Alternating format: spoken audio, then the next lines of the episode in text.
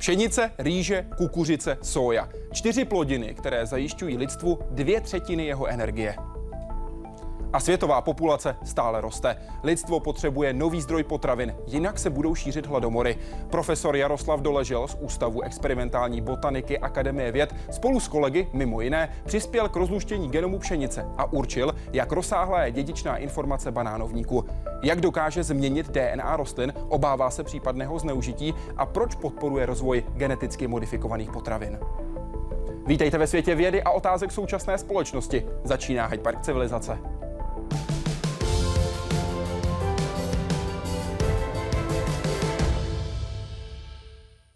Pane profesore, vítejte v Hyde Parku Civilizace. Přeji hezký večer. Dobrý večer. Děkuji, že jste přijal pozvání do tohoto pořadu a že budete odpovídat na otázky diváků, mimo jiné na tu první od Toma. Za předpokladu, že se v pěstování nic nezmění, kdy nám dojdou potraviny. Záměrně se ptám, kdy a ne jestli. Děkuji za odpověď.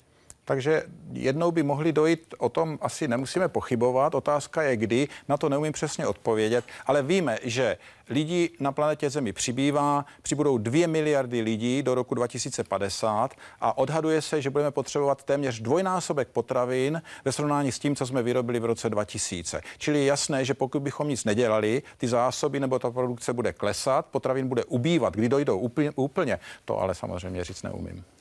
Jen asi 30 druhů rostlin zajišťuje 90% naší výživy. O jaké rostliny typově jde? Jak jsou v tuhle chvíli stabilní a jak moc se na ně můžeme spolehnout? Spolehnout se na ně můžeme, to jsou vlastně většinou plodiny, které byly domestikovány někdy na počátcích zemědělství, vzniku zemědělství, a někde před těmi asi deseti tisíci lety. Jsou to obiloviny, budou to, budou to eh, ovocné plodiny, budou to eh, nějaké typu bramboru a podobně. Cituji vaše slova. U hlavních plodin skončila přeměna z planých druhů na kulturní formy asi před dvěma tisíci eh, lety. Asi dva tisíce let před naším letopočtem, promiňte. Od té doby se nestalo prostě nic? Od té doby se stalo to, že jsme ty domestikované plodiny dále zušlechťovali, ale nijak intenzivně, nijak zvláštně a to se začalo dělat, to šlechtění nastartovalo až někdy teprve e, na začátku minulého století. Když se podíváme do 60. let minulého století, tak tam nastartovala takzvaná zelená revoluce. Co se v ní změnilo? Zelená revoluce byla vyvolaná uh, hrozbou hladomoru uh, v oblasti, především v oblasti Ázie, Indie a ta situace vypadala opravdu velmi špatně. Naštěstí se podařilo mobilizovat šlechtění, zejména pšenice a rýže.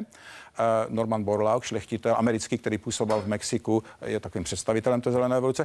A podařilo se zdvoj až strojnásobit výnosy plodin, těchto, těch hlavních plodin, a vlastně tu hrozbu hladomoru odvrátit. Cituji ze slavnostní přednášky, kterou jste přednesl v Žofíně, organizovanou Akademii věd. Ve druhé dekádě 21. století se nacházíme v situaci, kdy se potenciál zelené revoluce vyčerpal. Jaký potenciál? Tak eh, eh, samozřejmě je to trošku zjednodušující konstatování. Nicméně, po, řekněme, že v průběhu a po zelené revoluci každý rok se výnosy nově vyšlechtěných odrůd zvyšovaly o 3%. Pak to postupně klesalo a dnes jsme v situaci, kdy je to někde na úrovni 1%. Ale pokud chceme nasytit všechny lidi, kteří přibudou na planetě do roku 2050, ty výnosy musí stoupat nejméně dvojnásobně. Bavíme se o výnosu na jeden hektar typicky. Ano, ano. A, a přírůstku výnosu nových plodin. Čili každý rok šlechtitelé dodávají nové plodiny, nové odrůdy a ty samozřejmě by měly být lepší než ty staré. A jeden z těch hlavních parametrů je i výnos. Jenže teď ty výnosy stoupají po jednom procentu. Mělo by to být dvakrát víc. Co dopad rostoucí teploty? Dá se odhadnout, jaké dopady by mělo zvýšení teploty o jeden stupeň Celsia? To je složitá otázka, protože musíme vzít v úvahu také e, vlhko, to znamená dostatek vláhy a podobně. Zjednodušené konstatování nebo zjednodušené závěry naznačují, že výnosy budou klesat. U obilovin, u pšenice by to mohlo být možná z jedním, jeden stupeň až o 10% Mluvíme o průměrné teplotě. U kukuřice by to mohlo být ještě víc. Další zvyšování dávek hnojiv, pesticidů a rozsahu umělého zavlažování je neudržitelné a je tedy třeba hledat nová řešení. Vaše slova. Jaká to mohou být řešení?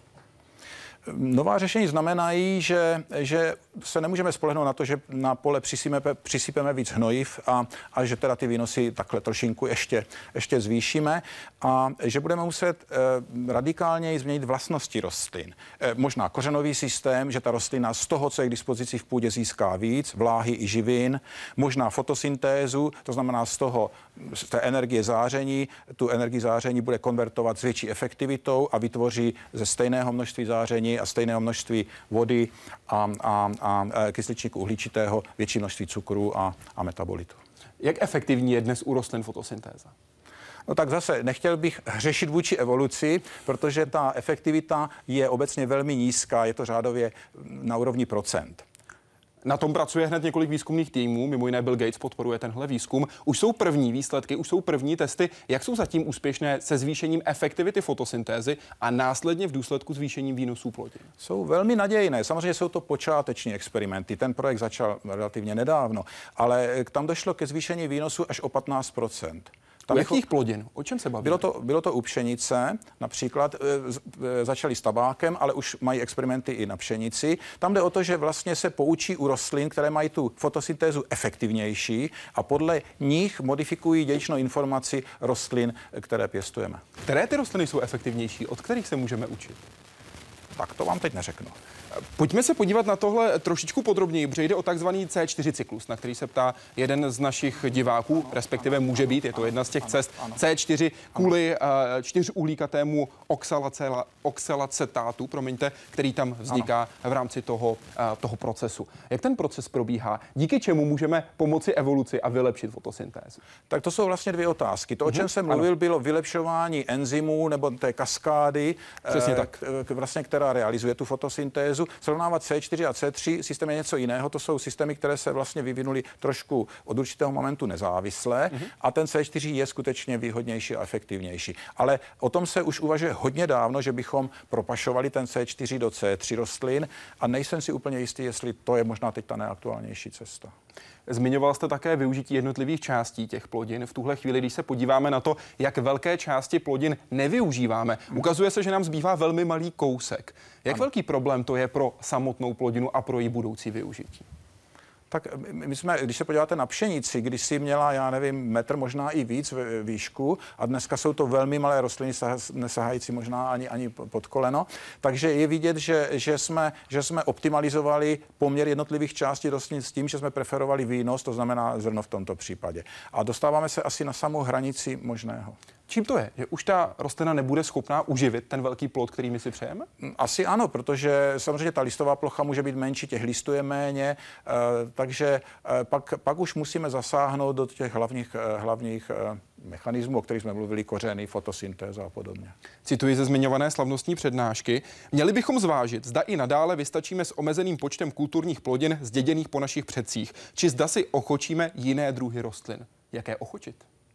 Ochočit znamená zopakovat to, co eh, udělali naši předkové kdysi dávno, ale oni na to měli mnohem víc času. Eh, tím ochočením v uvozovkách eh, myslíme domestikaci, čili domestikovat další plodiny, které mohou, mohou nabídnout nějaké jiné produkty.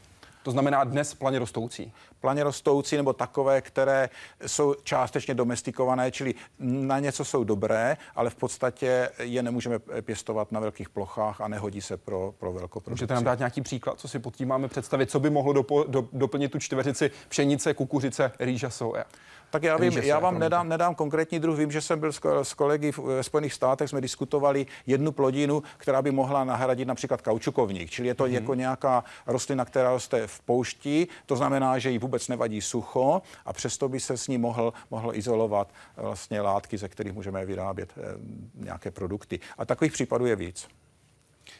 Pavel Potůček se ptá, jaká je alternativa ve výživě lidstva, jehož počet jedinců stále roste, kromě geneticky modifikovaných potravin. Srovnával jste možné alternativy nebo striktně věříte v GMO, geneticky modifikované potraviny? A které GMO potraviny by stravování lidstva vyřešily? Rýže, obilí, kukuřice?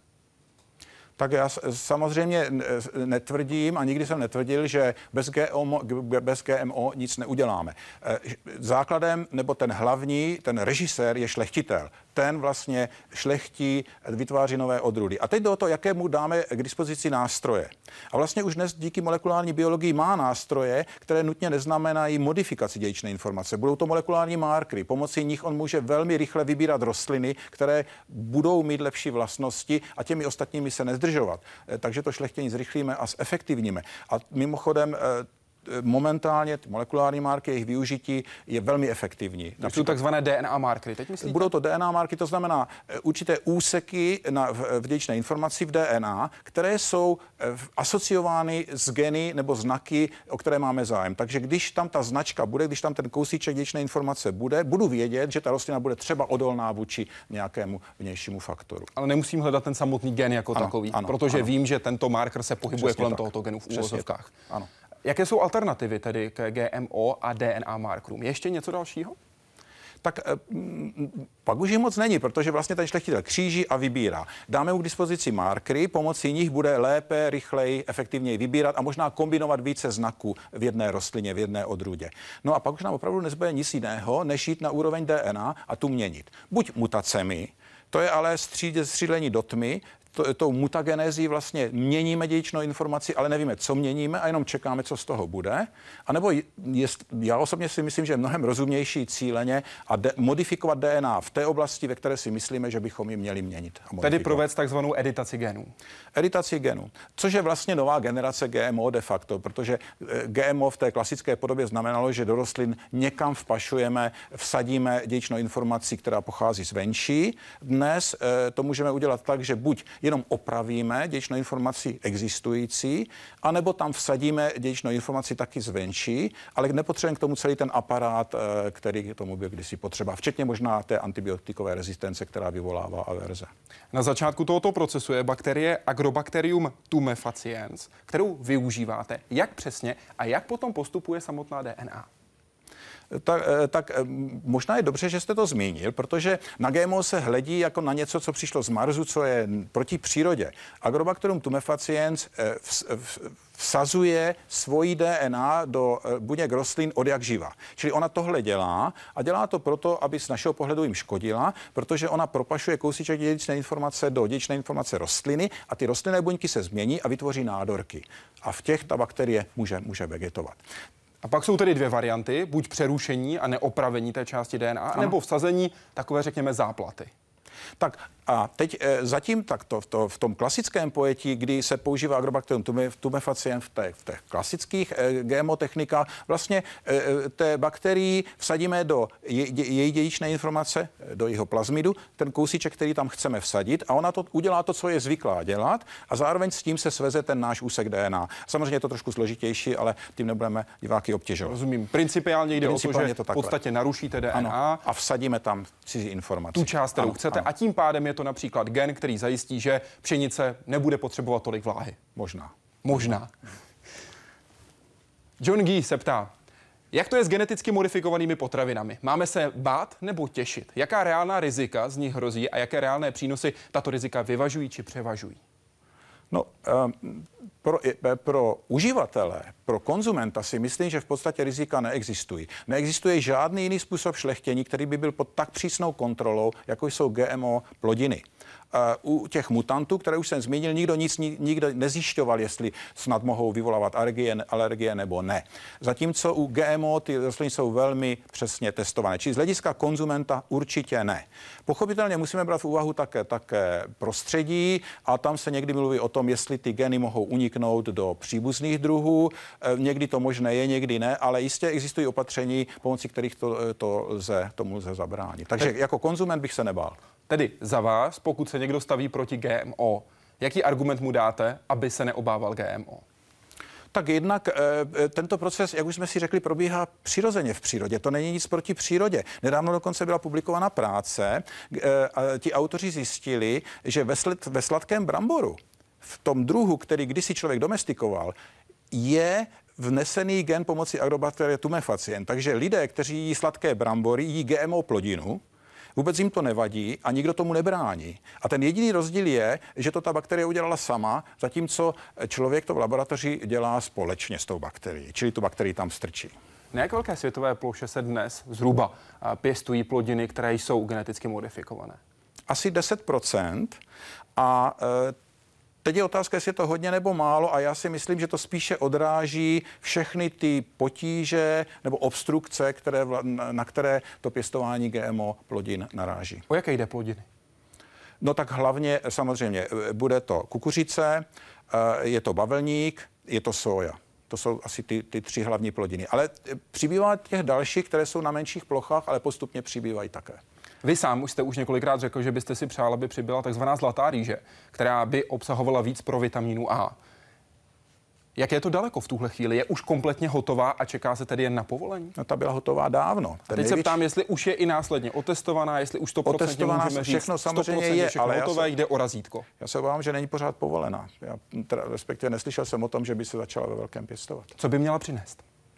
Tak ta zlatá rýže, ta je pojmenovaná podle toho, že ty obilky jsou zbarvené do zlatova a je to proto, že obsahují eh, mnohem větší množství eh, pro vitaminu A, eh, který, kdyby byl k dispozici, kdyby tuhle rýži mohli jíst obyvatele těch oblastí, zejména v Ázii, tak bychom zabránili spoustě neštěstí. Jsou to miliony dětí, které oslepnou a mnoho z nich následně i umírá.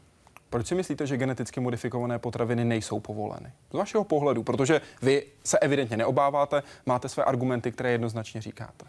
No, je to, je to iracionální jednání, e, strach z neznámého. Čili tady možná selhala trošku média. Někdy se mluví o tom, že nebylo chytré začít e, plodinami odolnými vůči herbicidům, kde je jasné, že ten přínos e, je především největší pro ty pěstitele, ale nikoli pro konzumenta, protože vám může být jedno, jestli ten, ten farmář hnojil víc nebo málo, stříkal víc nebo málo.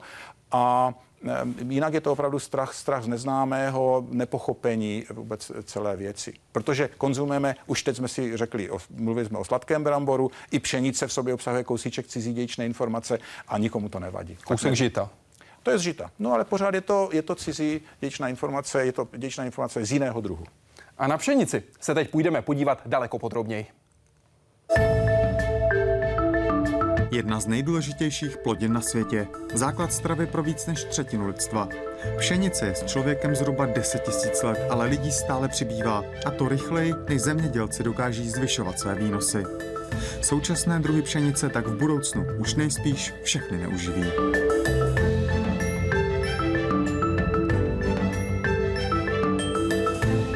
To by mohly vyřešit nové odrůdy. Proto přichází ke slovu vědci. Ti z Olomouckého ústavu experimentální botaniky vyvinuli metodu, jak efektivně přečíst a seřadit genetickou informaci pšenice. Ta je totiž asi šestkrát obsáhlejší než lidská. Má 17 miliard znaků a její čtení je velice obtížné. Abychom zjednodušili analýzy těchto genomů, tak eh, používáme tento přístroj, který se nazývá protokový cytometr. Ten se běžně používá v nemocnicích. Olomoučtí vědci ale vymysleli unikátní metody, které mu dali zcela nový účel izolaci chromozomů rostlin.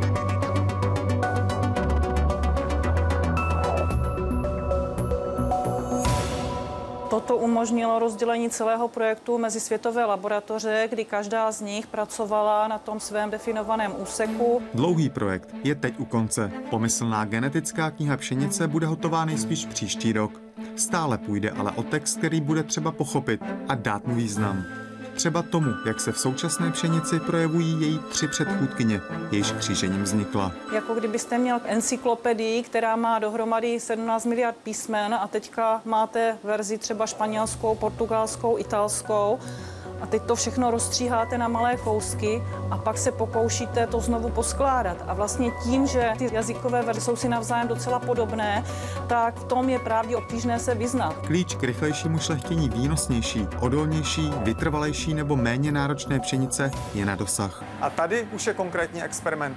Vědci tu na základě znalostí DNA pšenice testují různé varianty genů a jejich vliv na rychlost vykvetení. S podobnou vlastností by pak pšenice mohla růst i v chladnějších oblastech. V těch teplých by zase stihla vykvést dřív, než by začala letní vedra a sucha. Tím by se jí mohlo vypěstovat dost pro všechny. Svou univerzálností je pšenice výjimečná.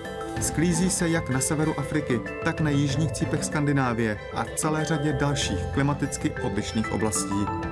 Pokud ale má zůstat nepostradatelnou plodinou, jakou je teď, budou jí vědci nejspíš muset trochu pomoct. Jaroslav Zoula, Česká televize. Pane profesore, kdy a jak přesně jste se zapojili do luštění dědičné informace? My jsme měli trošku štěstí. My jsme vyvíjeli techniku izolace chromozomů a nesili jsme přímo na pšenici.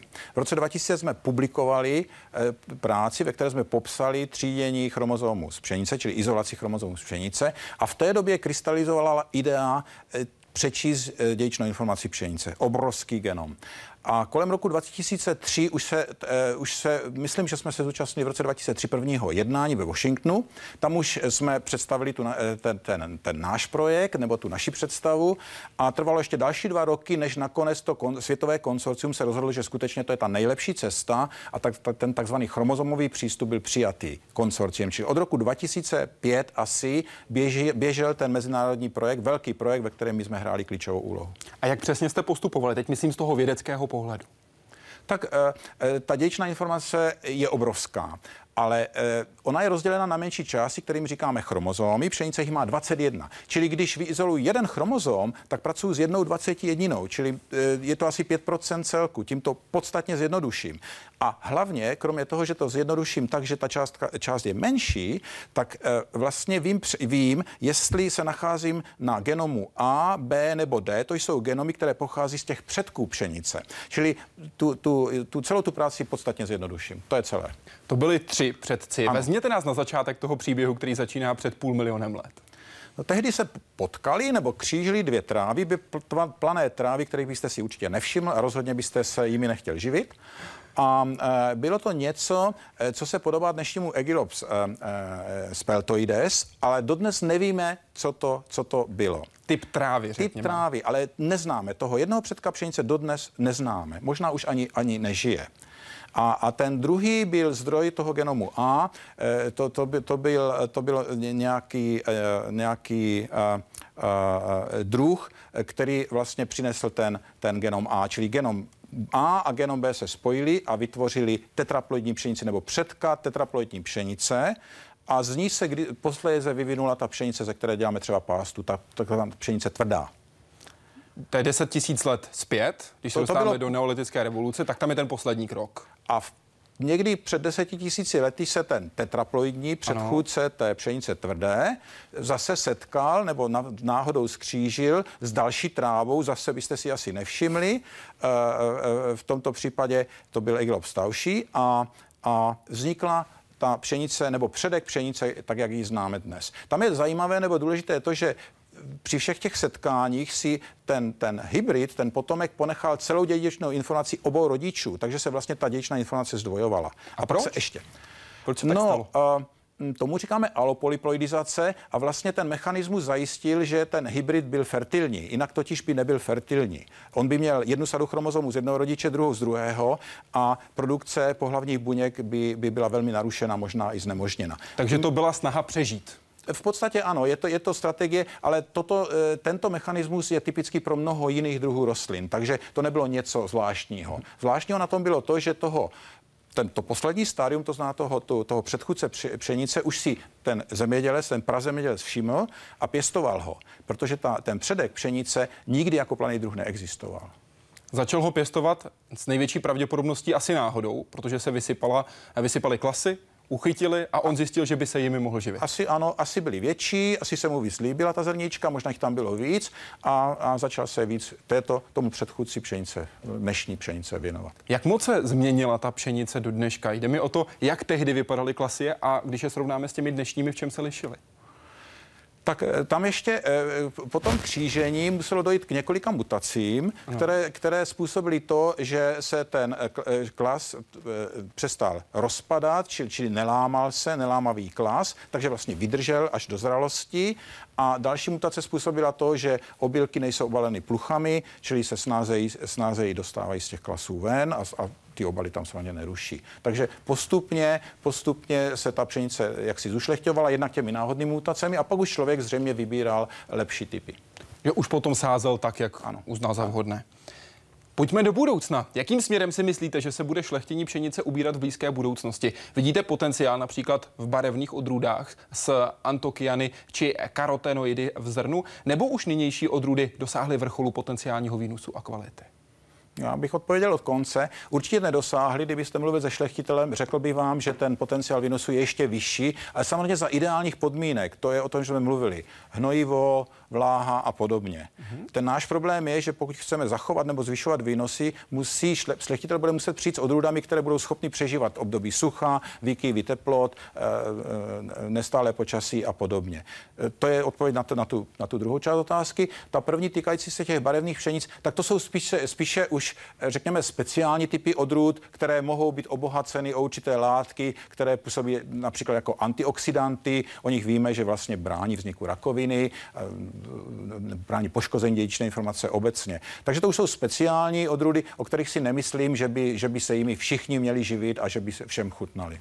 Vy už jste zmiňovala o podrobnosti o čtení samotného genomu pšenice. Jak daleko už jsme od absolutního pochopení genomu, genomu pšenice? Tak eh, teď to zjednoduším a řeknu rovnou, že jsme hodně daleko. Když si, když si vzpomenete, kdy byl přečtený genom člověka a dodnes se pracuje na tom, že, že se snažíme pochopit, co která část dědičné informace člověka dělá, jakou má funkci. Mm-hmm. A teď si představte, že genom pšenice bude dokončený v příštím roce nebo publikovaný v příštím roce, takže budeme minimálně o 10 až 15 let vlastně zpět a pak to všechno začne a bude to asi dlouhá cesta. Dá se v tuhle chvíli říct, že samotné čtení genomu už je věc ne úplně rutinní, ale standardní a právě to pochopení je nová výzva vědců?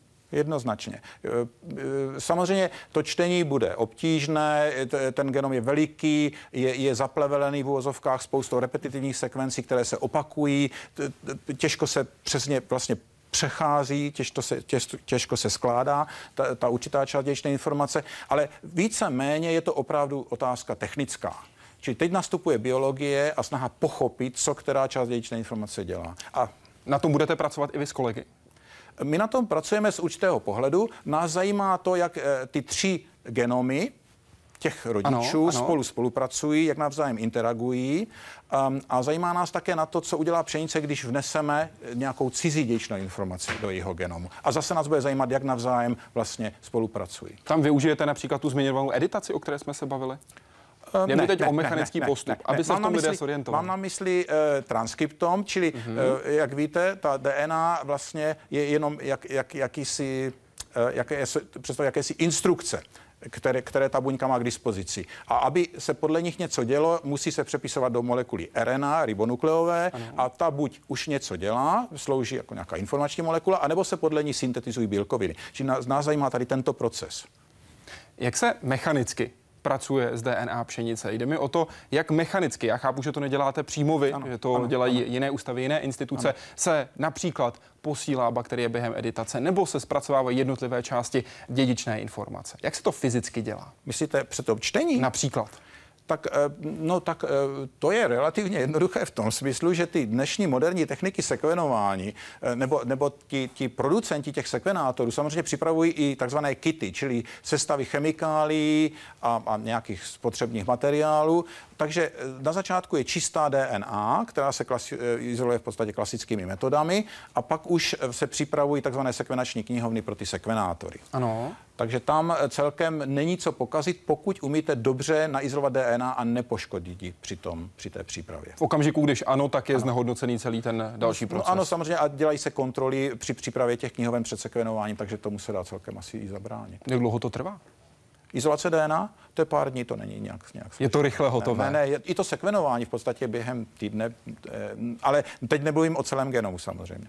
Rozumím. Vy jste zmiňoval to, jakým způsobem se v tuhle chvíli třeba i šlechtitelé dívají na pšenici. Jaký vidíte vy? Jak tuhle chvíli probíhá spolupráce šlechtitelé a vědci? Dohodnou se? Shodnou se na tom, ano, máme tady problém a tohle je jeho řešení?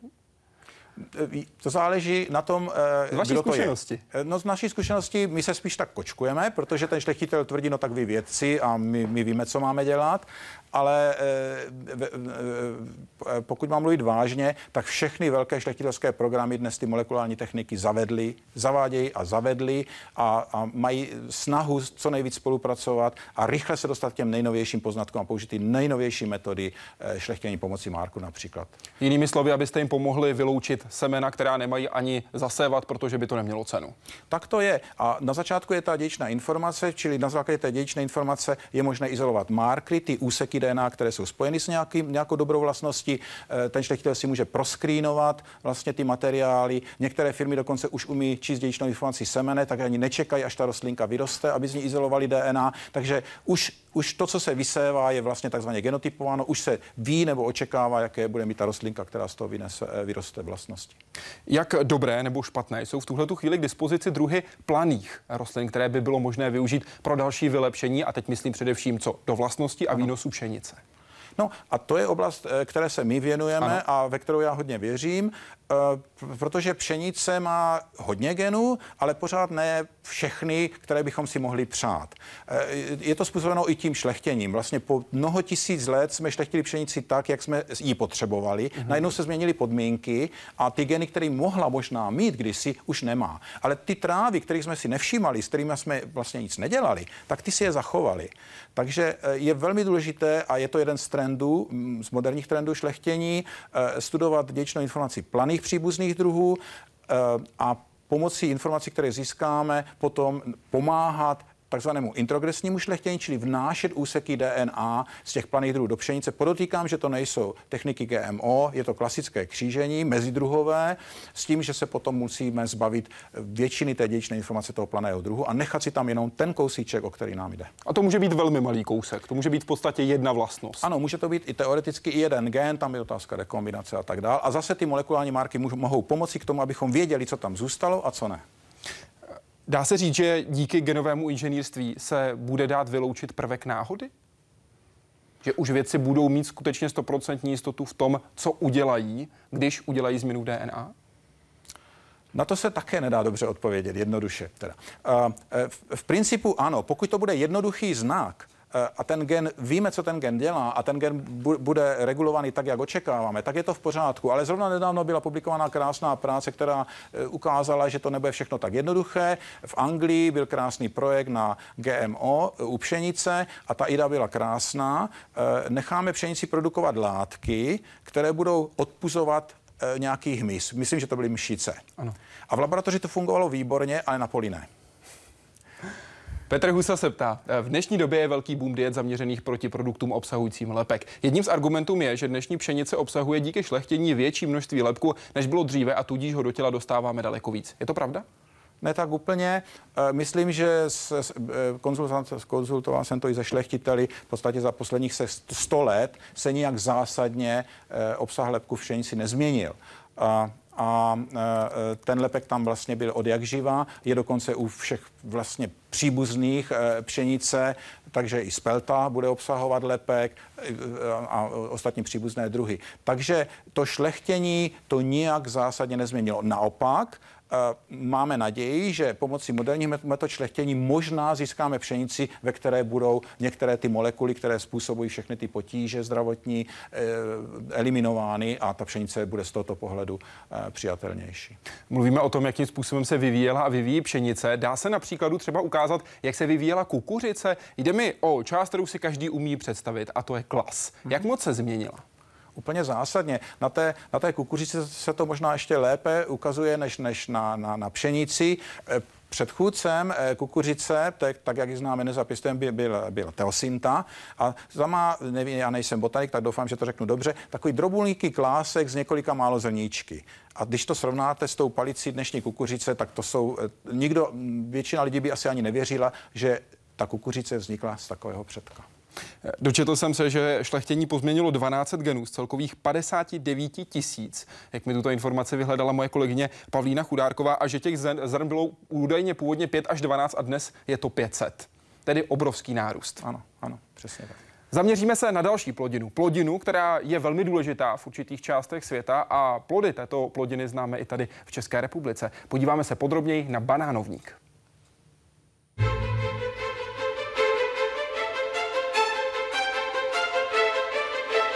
Idyla banánové plantáže. Idyla, která je ale jenom zdánlivá. Na jednu stranu tady začíná dlouhá cesta banánů na pulty evropských obchodů. Zároveň se tu vede každodenní boj o přežití celé úrody a jednotlivých rostlin. Ty jsou totiž naprosto stejné, jsou to klony. A bez pravidelných postřiků by stačilo, aby onemocnila jedna jediná a v ohrožení by byly úplně všechny. V historii k tomu opravdu došlo a vlastně eh, napadla jej choroba, která zničila veškerou úrodu a nahradila ji tedy nová odrůda Cavendish. Nicméně je také náchylná vůči jiným chorobám. Jedna z nich se už šíří v Ázii a objevila se i v Africe. Zatím se ale vyhýbá největším plantážím v Jižní a Střední Americe. I proto se olomoučtí vědci snaží s kolegy na celém světě objevit a popsat co nejvíc variant banánovníků. Zatímco na plantážích, kde rostou banány pro evropské supermarkety, jsou všechny rostliny klony, a tedy úplně stejné. Každý z těchto banánovníků je něčím alespoň trochu odlišný. Právě zachování rozmanitosti je jednou z metod, jak banánovníku pomoct. Evoluce se u něho totiž zastavila. V přírodě se pohlavně téměř nerozmnožuje a šlechtění je velice obtížné. Tím, že charakterizujeme celou tu populaci a celou tu genovou banku, tak děláme velmi důležitou práci, protože jednak přispíváme k tomu, že se je ta diverzita uh, uchovávána, že je dobře po, popsaná. I tak ale v budoucnu nejspíš odolnější odrůdy banánovníku nevzniknou jinak než cílenými genetickými úpravami. Ve hře přitom není jenom dostatek plodů pro světové obchody. Jde o mnohem víc. O výživu těch, kdo na banány spoléhají jako na základ svého jídelníčku. Například v Ugandě je největší spotřeba banánovníku ročně zhruba 400 kg na osobu a na rok.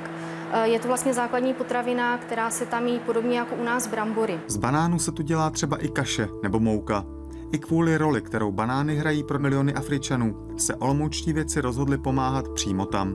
Konkrétně v Ugandě. Ačkoliv zdejší banány se od těch z plantáží liší. Jejich slupka není žlutá, ale je zelená, protože jsou to vlastně nezralé typy jsou plné škrobu a proto se musí před konzumací teplně upravit. Pak ale jsou, co by zdravá a dobře stravitelná potravina s nízkým obsahem cukru naprosto nepostradatelné. Jaroslav Zoula, Česká televize. Z toho, jak se teď nemoc šíří, pane profesore, kdy odhadujete, že se dostane do Jižní Ameriky? To si netroufám odhadnout. V Jižní Americe budou možná opatrnější než v Africe. V Africe nejsou velké plantáže, takže vlastně tam to nepředstavuje zas tak zásadní ohrožení. A přes, eh, pěstují se tam jiné odrůdy, jiné klony. Eh, v Americe, v Jižní Americe, ve střední Jižní Americe, kde jsou obrov, ty obrovské plantáže, tam si myslím, že si všichni dají pozor eh, ta choroba, o které mluvíme, to fuzáriové vladnutí, je způsobená houbou, která se drží v půdě, v zemi. Takže když zajistíme to, aby se tam nedostala, tak by se nemusela šířit. Ten první krok je eh, ten materiál, který, který vysazujeme na ty plantáže. Dneska ty, ty velk, velkopěstitele používají rostliny z in vitro kultur, ze sterilních podmínek. To je jedna věc. Pokud si, si dají pozor, aby tam někdo nepřijel s, s, s botami za, za, zašpiněnými z Afriky, na kterých by přenesl tu půdu s, s, s tou plísní, tak snad, snad se to podaří udržet. Ale um, náhoda prostě se nedá vyloučit učit. Eh, z eh, Ázie do Afriky se dostala ta choroba asi za 20 let řádově. Tak eh, možná to ještě vydrží. Začátek byl na začátku 60. let abychom to dali do kontextu, na Tajvanu, kdy se objevil kmen panamské nemoci TR4. Ano. A když se teď podíváme na Jižní Ameriku a to, jak se může bránit, tedy kromě toho, že se bude snažit bránit tomu přenosu, ale v okamžiku, kdyby se tam nemoc dostala, ano. kdyby ta houba se objevila ano. už na jeho amerických ano. plantážích, jak se v tu chvíli můžou bránit? Mají ještě šanci nebo je prostě konec? Je konec. On bude postupný, ale je to konec. Zopakuje se to, co jsme viděli, nebo to, co e, e, se stalo s odrůdou Gross Michel, která předcházela té skupině odrůd Cavendish a skutečně postupně ty, ty plantáže byly opuštěny a ta odrůda se přestala pěstovat. V okamžiku, kdy se tato houba dostane do půdy, za jak dlouho se případně dá plantáž znovu využívat na pěstování? Já mám že se mluví o desítkách let, to v podstatě je nepoužitelné a samozřejmě ne, není reálná varianta nějaké sterilizace nebo dezinfekce chemikáliemi, když se jedná o desetitisíce hektarů. V tomto případě se bavíme o tom, že by to byl konec banánů, které kupujeme v obchodech, ne banánů jako takových. Samozřejmě. Těch e, různých klonů je asi řádově tisíc, takže pořád je z čeho vybírat. Ale pokud budete chtít něco, co se chuto, chuťově podobá, eh, těm odrůdám Cavendish, tak budete mít velký problém, nic takového neexistuje. Díky čemu se Cavendish tak rozšířil ve světě? On se rozšířil právě proto, že je odolný vůči té rase 1, vůči té tropické rase 1 té choroby, na kterou došel ten Gros Michel. Který byl údajně chutnější než Cavendish. Byl, byl. A on se dodnes pěstuje, jenže v, v takových malých oblastech, na malých plochách, kde samozřejmě se ta houba třeba ani nedostane a nemá šanci se rozšířit. Takže když chcete, můžete ochutnat a uvidíte, že je lepší. Jak velkou roli hrálo to, že Cavendish je možné relativně snadno před, uh, převést, transportovat? Nejsem si úplně jistý. Já si myslím, že ten, ten hlavní motiv e, pěstování Cavendishe byl ten, že je odolný vůči té tropické rase 1 a že měl podobné chuťové vlastnosti, když ne úplně ideální. A pro, e, pro ten průmysl to stejně znamenalo obrovské investice. Grossmichel se vozil, vozil nebo převážel jako celé trsy, které se až potom někde na místě zpracovávaly, zatímco eh, Cavendish právě protože je citlivější, se už balí do těch krabic v místě produkce a už se exportuje v krabicích. Tam byl problém také v tom, jestli se nemýlím, případně mě opravte, že v okamžiku, kdy uh, začaly plesnivět, mě tomu dva banány z toho trsu, tak potom v podstatě doslova do písmene zlikvidovali celý ano, ten trs, protože ano. vylučují etylen. Ano, ano, no, začal zrát vlastně. Tím, začal tím, zrát tím, příliš tím, rychle, než byl dopraven zrání a na ty, ten evropský stůl, ty, řekněme. Ty plody se zkazily. Jana se ptá, proč jsou tak velké potíže se šlechtěním banánovníků? Tak e, nic horšího než šlechtění banánovníku asi neexistuje. Je to proto, že šlechtíte rostlinu, která nemá semena. E, samozřejmě můžete jít e, mezi plané e, druhy banánovníku, ty, ty semena mají. Jenže to bude to samo, jak s tou domestikací, o které jsme mluvili před chvílí. Bude to nějaká nepoužitelná rostlinka s malými, malými plody. Pokud e, šlechtitel obvykle postupuje tak, že šlechtí dosavadní odrůdu nebo současnou odrůdu a snaží se ji dále vylepšit.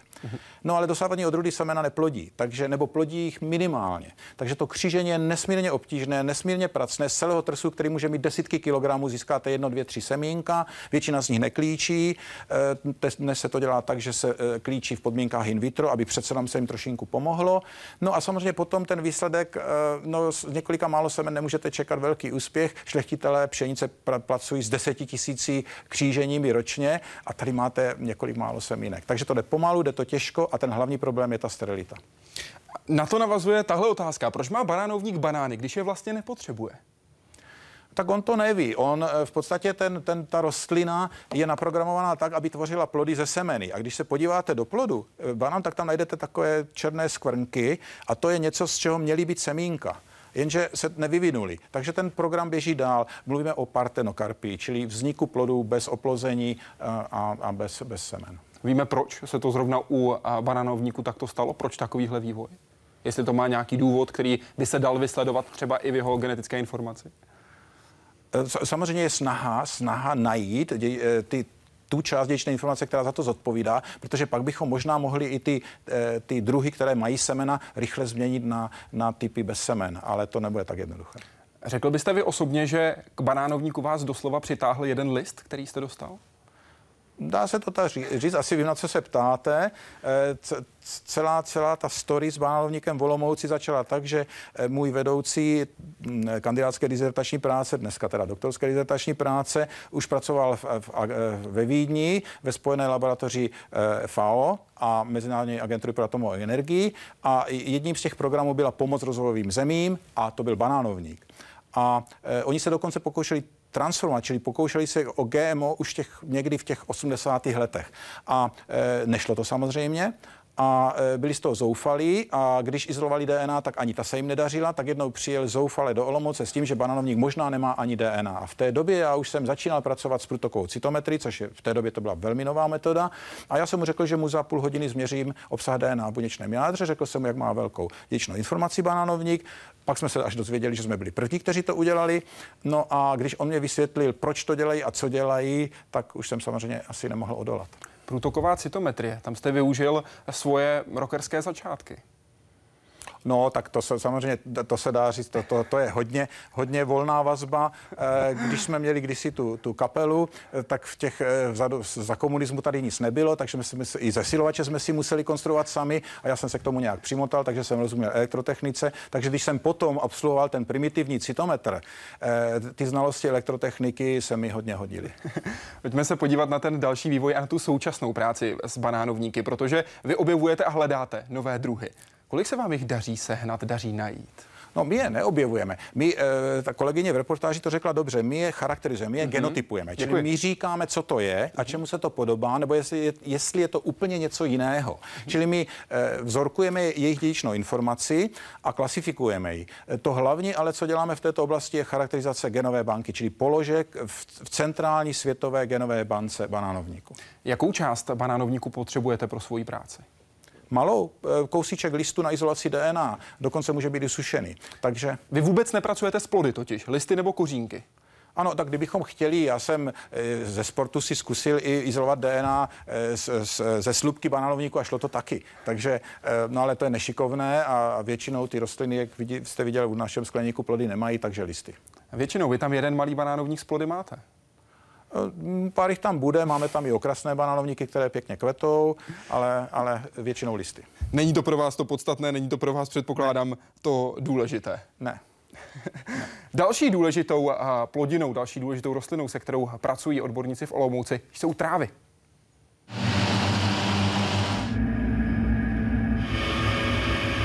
Pravidelná sklizeň na českých loukách. Z téhle trávy se nakrmí hospodářská zvířata přes léto, z druhé seče, když se usuší zase v zimě. I louky a pastviny ale reagují na změny klimatu. A některé strav, které je pokrývají, nemají nejlepší předpoklady, aby vydržely i v dalších letech úkol pro olomoucké vědce. Jde nám o to, aby jsme se v budoucnosti vyvarovali uh, velikých vymrazování, velikých uh, vysychání těchto trav. Vhodnější trávy by měly třeba nižší nároky na zavlažování nebo hnojení. Olomouci proto pracují s DNA dvou adeptů, jejichž křížení a šlechtění dlouhodobě probíhá. Tady máme zástupce eh, jílku vytrvalého, eh, druhu, který se používá pro trávníkové i pícní účely. Zvířaty oblíbený jílek je bohatý na živiny, ale velmi málo odolný. Proto přichází ke slovu kostřava. Velmi špatně stravitelná, s drsnými listy, ale velice vytrvalá. Tato tráva je extrémně suchovzdorná. Eh, přežívá velmi dlouhé období sucha. Zdálo by se, že je hotovo, jenže ladění genetické výbavy jakéhokoliv křížence je velmi náročné. Variant je prostě příliš mnoho. Naštěstí v Olomouci mají velmi schopného, rychlého a přesného pomocníka, který stovky a tisíce vybraných úseků DNA vkládá do speciálních bakterií.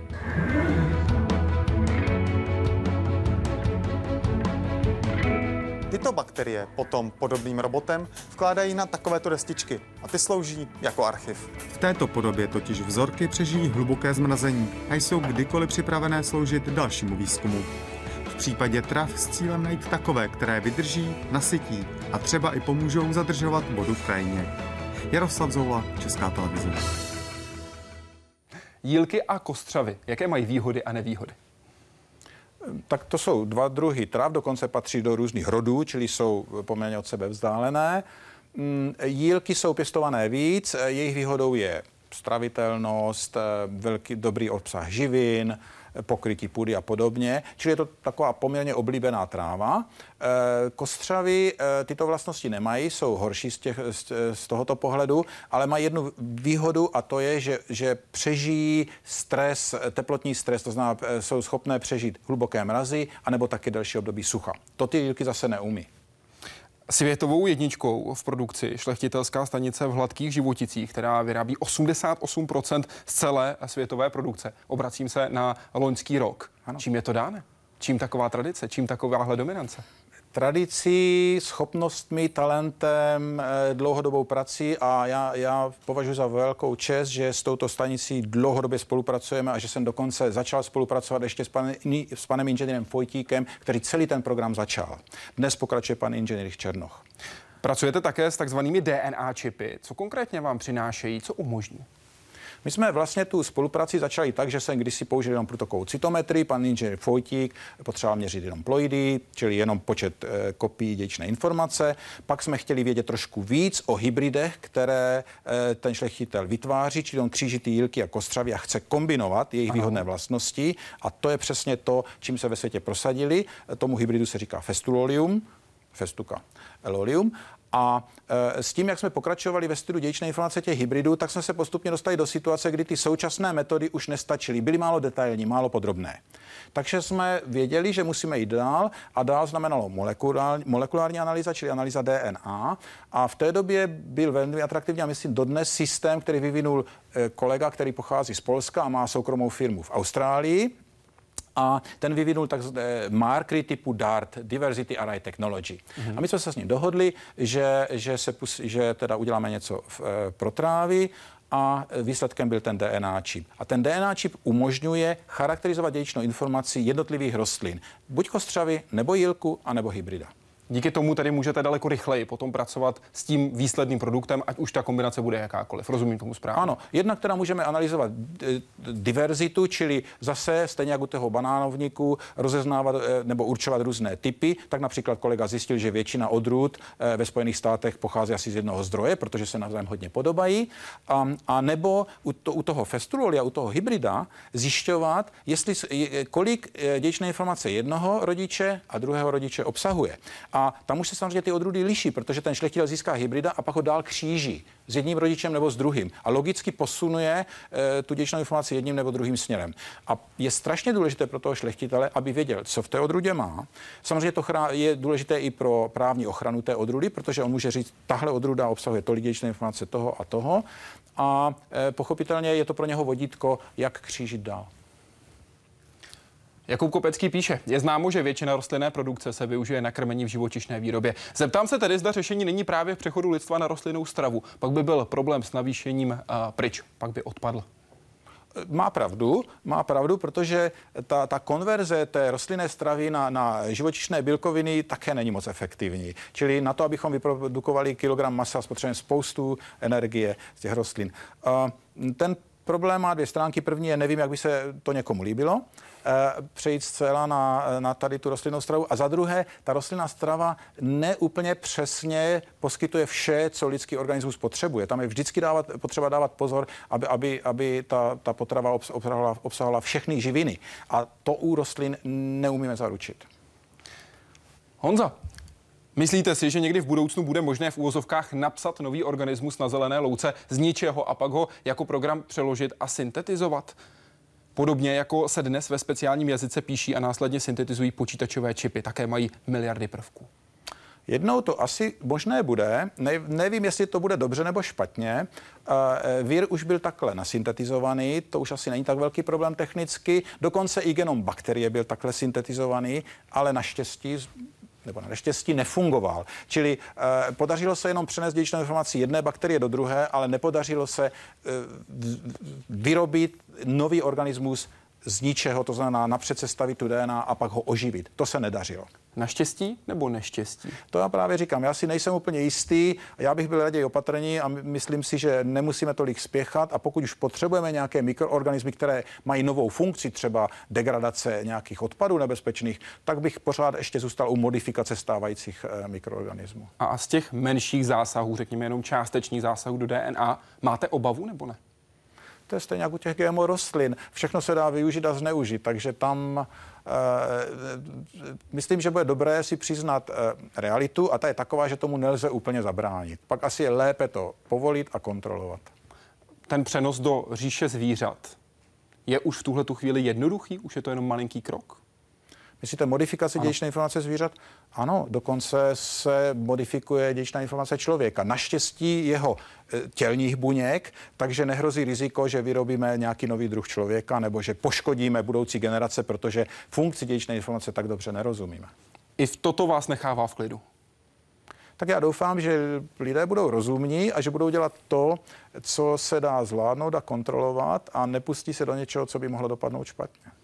Říká profesor Jaroslav Doležel z Ústavu experimentální botaniky Akademie věd, který byl dnes hostem Hyde Parku Civilizace. Moc vám za to děkuji. Hezký večer. Děkuji za pozvání. A doufám, že s námi budete zase příští týden. Natočili jsme pro vás rozhovor s Haraldem promiňte, Curhausenem, nositelem Nobelovy ceny za fyziologii a lékařství, mužem, který je objevitelem papilomaviru, tedy viru, který způsobuje rakovinu děložního čípku. Na toto onemocnění ročně umírá přes čtvrt milionu žen. Dívejte se v sobotu na ČT24. Teď vám přeji hezký večer.